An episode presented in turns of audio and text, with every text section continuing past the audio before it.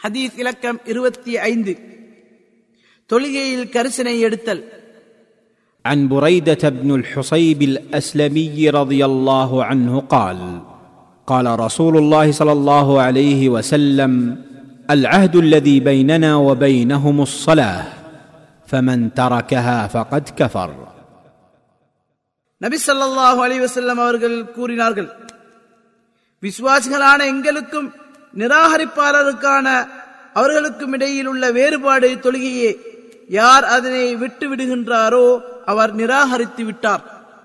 அறிவிப்பவர் புரைதா பின் ஹொசைப் ஆதாரம் திருமிதி இபின் மாஜா. இமாம் திருமிதி இதனை ஹசன் சஹி ஹரீப் எனும் தரத்திலுள்ளதாகவும் ஷேக் அல்பானி சஹி எனும் தரத்திலுள்ளதாகவும் கூறியுள்ளனர். ஹதீத் அறிவிப்பாளர்.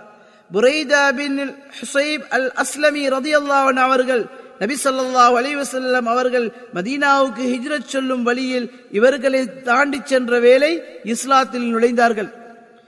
இவருடைய ஊர்வாசிகள் சுமார் எண்பது பேர் இவருடன் சேர்ந்து இஸ்லாத்தில் நுழைந்தார்கள். அவர்களை வைத்து நபி அவர்கள் இஷா தொலையை நடத்தினார்கள். இவர் நூத்தி எழுபத்தி ஏழு நபிமொழிகள் அறிவித்துள்ளார்கள். யசீத் பின் முஆவியாவின் ஆட்சி காலத்தில் ஹிஜ்ரி அறுபத்தி இரண்டு அல்லது அறுபத்தி மூன்றில் மரணித்தார்கள்.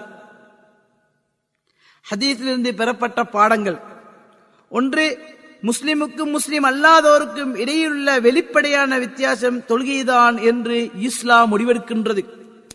இரண்டு இச்சந்தர்ப்பத்திலும் தொழுகை விடயத்தில் பராமுகமாய் இருப்பது ஹராம் என்பதை இந்நபி மொழி வலியுறுத்துகின்றது.